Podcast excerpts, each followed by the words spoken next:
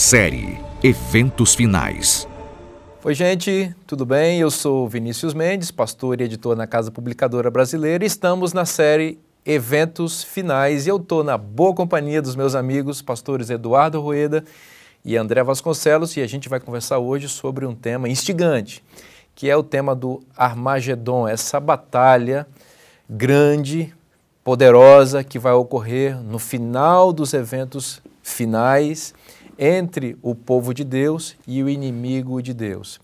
Esta batalha está situada no texto do Apocalipse, ali na sexta e na sétima praga.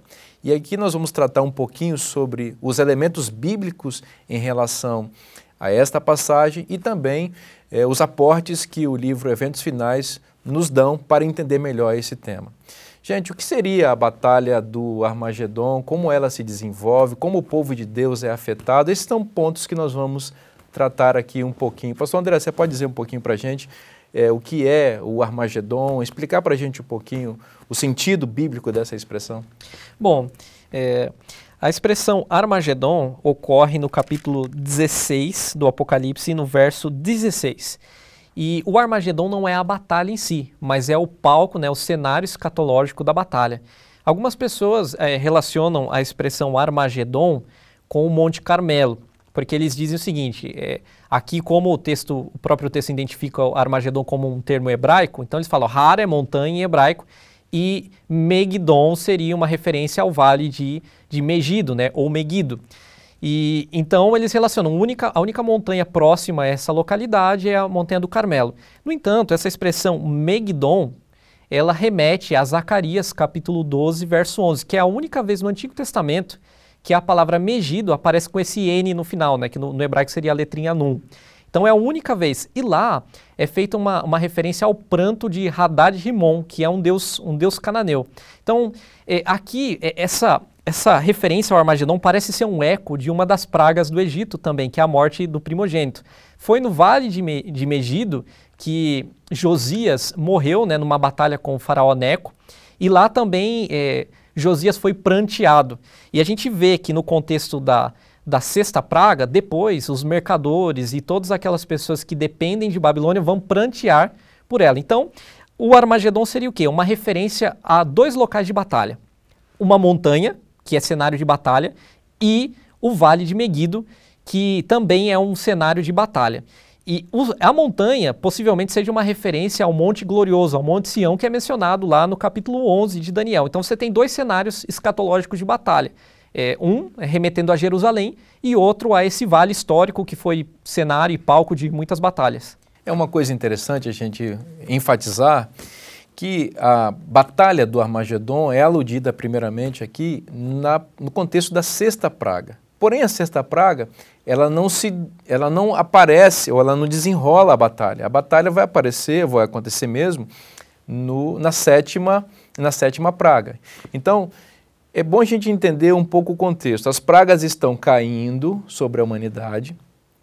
Existe uma liderança religiosa e política na humanidade que atribui as pragas, a, o, a causa das pragas, a desobediência que um determinado grupo religioso está tendo em relação ao decreto que foi expedido, o decreto dominical. Então, o, o discurso que a liderança política e religiosa da época é, terá no mundo, e discurso praticamente hegemônico, é as pragas estão caindo porque tem gente rebelde, é, não se subordinando à lei de Deus, que seria uma lei falsa, que é o decreto dominical.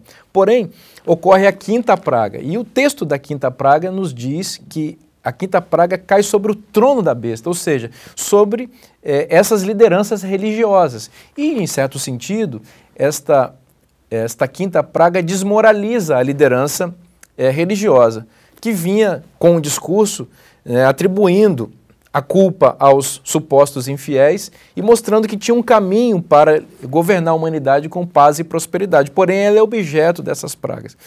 Então, me parece que é, a sexta praga, quando a, é, ocorre, é, apresenta-se o cenário da batalha do Armagedon, me parece que é uma tentativa desta Babilônia mística, alcançada pela quinta praga, de tentar se erguer das cinzas. Porque diz o texto, e acompanhe, aí você pode acompanhar na sua Bíblia, Apocalipse capítulo 16, versículo 13, que sai da boca do dragão, da boca da besta e da boca do falso profeta, três espíritos imundos semelhantes a rãs. Esses três espíritos imundos se referem às religiões que se coligaram ali, as religiões falsas que se coligaram para influenciar os reis da terra, para ferir o povo de Deus, suposto ou suposta causa das pragas. Então, é, esses três espíritos imundos são três religiões que estão tentando influenciar os inimigos de Deus ou os governantes da terra para,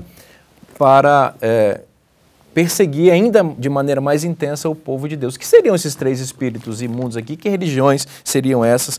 Que definições nós poderemos dar? É, antes de definir exatamente o que são esses três é, personagens ou elementos, aí acho que é importante a gente frisar um pouco de algumas coisas que já, já foram faladas aqui, que são informações importantes. Primeiro, a profecia sobre o Armagedon é um dos pontos do Apocalipse que não estão totalmente claros. Né?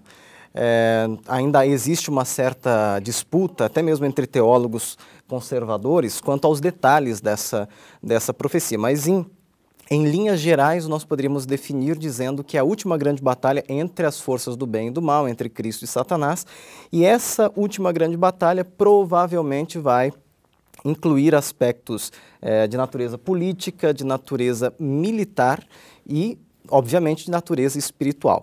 Então, parece lógico nós entendermos que esses três elementos, esses três personagens que você citou, que alguns é, chamam de triunvirato do mal, né, ou tríade do mal, esses elementos, de alguma forma, eles têm é, aspectos políticos, aspectos religiosos, é, e tradicionalmente, né, ao, ao, longo da, da história da interpretação historicista da, das profecias do Apocalipse, tem se entendido esses poderes é, como sendo é, a primeira besta, aliás, perdão, o dragão, a, a besta e o falso profeta.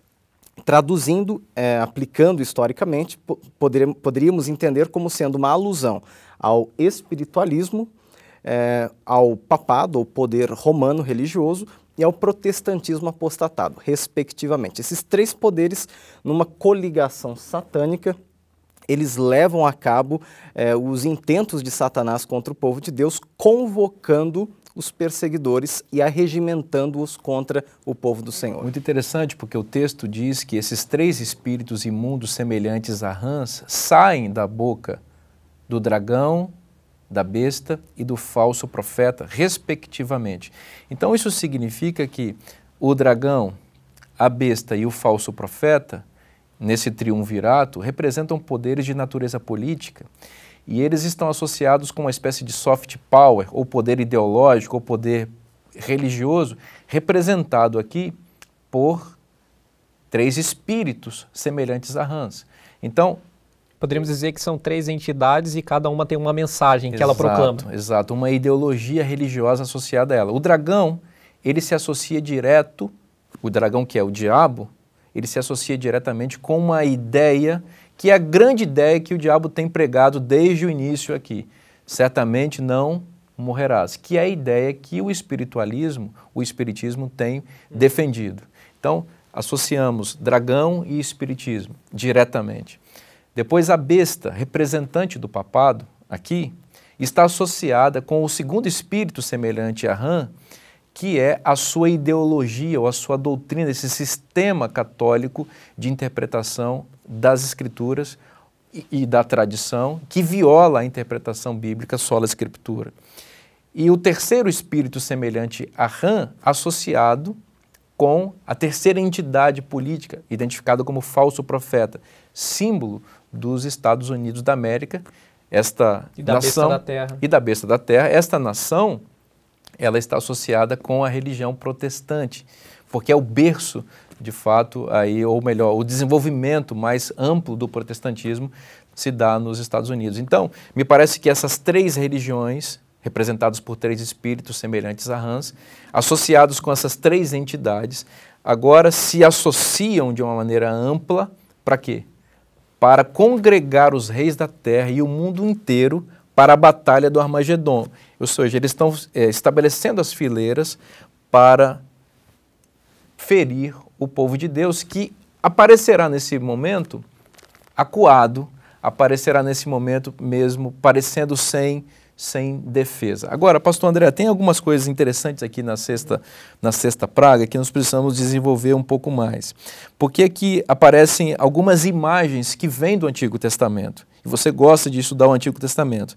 Diz aqui que quando o anjo derrama é, o a sexta taça, ele derrama sobre o grande rio Eufrates, cujas águas secaram para que se prepare o caminho dos reis que vem do lado do nascimento do sol. Vamos rapidamente explicar o que significa aqui em Apocalipse ou na profecia, rio Eufrates, águas que se secam e reis que vêm do lado do nascimento do sol. Bom, aqui você tem uma, várias imagens do Antigo Testamento, Dif né? Que... Difícil explicar rapidamente isso, né? Mas a gente vai precisar ir ao ponto aí. Diga para gente, o que são essas três coisas? A gente tem aqui ecos a Isaías 45, né? Que fala de Ciro, que vem né, como um rei aí, é, representante das hostes da Média Pérsia, né? E ele vem e conquista a Babilônia, ele vem com os reis do Oriente e eles secam o rio Eufrates, porque Babilônia estava construída sobre o rio Eufrates, né? Então Heródoto menciona, um historiador grego, né, que é, o exército de Ciro e ele desvia o rio Eufrates, eles desviam o rio Eufrates e então eles conquistam a cidade, conforme relatado lá no livro de Daniel. É, então a gente tem essa, essa alusão à queda da Babilônia histórica, por exemplo, é, retratada em Jeremias capítulo 51. Né? O profeta Jeremias anunciou a queda da, da Babilônia histórica. A gente vê que a Babilônia escatológica vai ruir vai ser destruída da mesma forma. E essas águas aqui devem ser interpretadas à luz do próprio texto bíblico como essas multidões, essas pessoas, porque no capítulo 17 a gente vê uma explicação desse secamento do Eufrates, nos versos 14 a 15. E a gente vê, e a gente vê também aqui uma regimentação de dois exércitos gente vê que está aí o dragão com os seus aliados de um lado, e do outro lado nós vemos né, Jesus, Miguel, né, o Cordeiro de Deus com o seu exército. O verso 14 e 15 diz assim: Pelejarão eles contra o Cordeiro, e o Cordeiro os vencerá, pois é o Senhor dos senhores e o Rei dos reis. Vencerão também os chamados eleitos e fiéis que se acham com ele. E o verso 15: Falou-me ainda, as águas que viste, onde a meretriz está sentada. Veja, a meretriz está sentada sobre as águas. São povos, multidões, nações e línguas. E os versos seguintes dizem o quê? Que essas nações se voltam contra a Babilônia. Então você tem um secamento para que o rei que vem do Oriente, um símbolo de Cristo aqui, conquiste a cidade. É muito interessante perceber que os inimigos do povo de Deus aqui estão retratados com dois símbolos: a Babilônia e aí você tem alusão ao rio Eufrates, que era o rio que circundava a Babilônia, não é? Que foi secado para a invasão de Ciro, conforme você mencionou. Então, os inimigos representados pela Babilônia e no capítulo 17, pela meretriz. Então tem um duplo símbolo para se referir ao mesmo referente. Que é chamada de Babilônia, né? Exatamente. E a Babilônia mística é a, é a grande meretriz. Uhum. Então, a Batalha do Armagedon, ela é contra esta cidade barra mulher, representando o mesmo povo correto? E o povo de Deus, por sua vez, também no Apocalipse é referido com um duplo símbolo. O povo de Deus é tanto a mulher vestida de branco, que aparece no capítulo 12 e depois no capítulo 19, como ataviada como noiva, e também é representado pela cidade santa, que desce a nova Jerusalém. Então, no Apocalipse, nós temos esse confronto.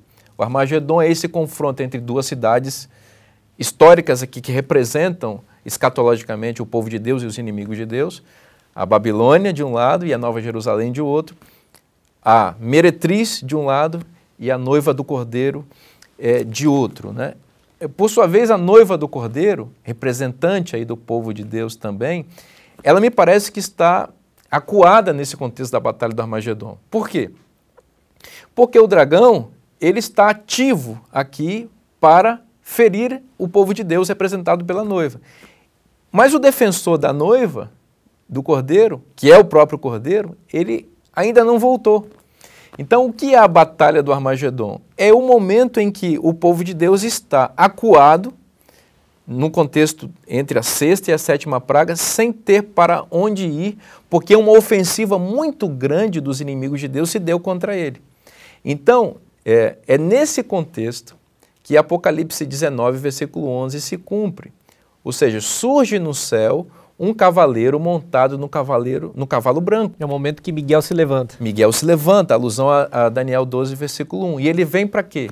Para defender o seu povo que está sendo, é, é, está no momento pior da história. A Batalha do Armagedon, ela é o ponto ápice aqui do grande conflito. Esse conflito entre Cristo e Satanás. E é o momento que Satanás acreditará que vai vencer e que os inimigos pensarão que lograrão êxito e vitória contra o povo de Deus. Mas é nesse momento que Jesus se levanta. E nós temos um diferencial importantíssimo com relação a essa batalha. Sempre que uma batalha começa, ou que um jogo de futebol, por exemplo, começa, você não sabe quem vai ser o vencedor no final. Mas o grande diferencial do Armagedon é que nós já sabemos quem vai ser o vencedor e nós temos a opção, a oportunidade de participar do grupo que vai ser vencedor. O capítulo 19 do Apocalipse, como você começou a mencionar, é, aponta Cristo como o grande cavaleiro vitorioso e todos aqueles que o seguem. Portanto, nós já temos aí definido quem vai ser o, o vencedor dessa batalha. Então, aqui, antes de mais nada, ou antes de tudo, o Armagedon é uma mensagem de graça. Antes de falar de guerra, de falar é, de, de do, do, mal, do, do, conflito, ele fala da graça, ele fala de salvação e ele fala da nossa decisão. Exato, pastor Rueda. A mensagem do Armagedon é uma mensagem de graça. E é isso que nós entendemos quando lemos o Apocalipse como um todo. O Armagedon é o ponto ápice da perseguição que o povo de Deus vai sofrer, mas como em todas as épocas o povo de Deus foi defendido por Cristo, que sempre aparece para proteger seu povo e livrar o seu povo das perseguições e da opressão que o inimigo tem trazido sobre, sobre nós. Então, a mensagem do Apocalipse, a mensagem dos eventos finais, é uma mensagem que já tem o final é, escrito, já tem um vencedor determinado, e é Cristo. E nós somos convidados a fazer parte desse exército vitorioso. É um exército que vai ser perseguido? Sim, vai ser perseguido, mas é um exército que será vitorioso e Jesus nos convida hoje a participar de sua vitória. Obrigado, amigos, foi bom estar com vocês. Obrigado você também que nos acompanha, que Deus te abençoe. Continue estudando este livro, continue estudando o Apocalipse, continue estudando o grande conflito, continue estudando os eventos finais, porque Deus tem mensagens poderosas para transmitir para você, para sua família, para sua igreja. E através de você, Deus quer compartilhar essa mensagem também para outras pessoas. Um forte abraço e até o nosso próximo encontro.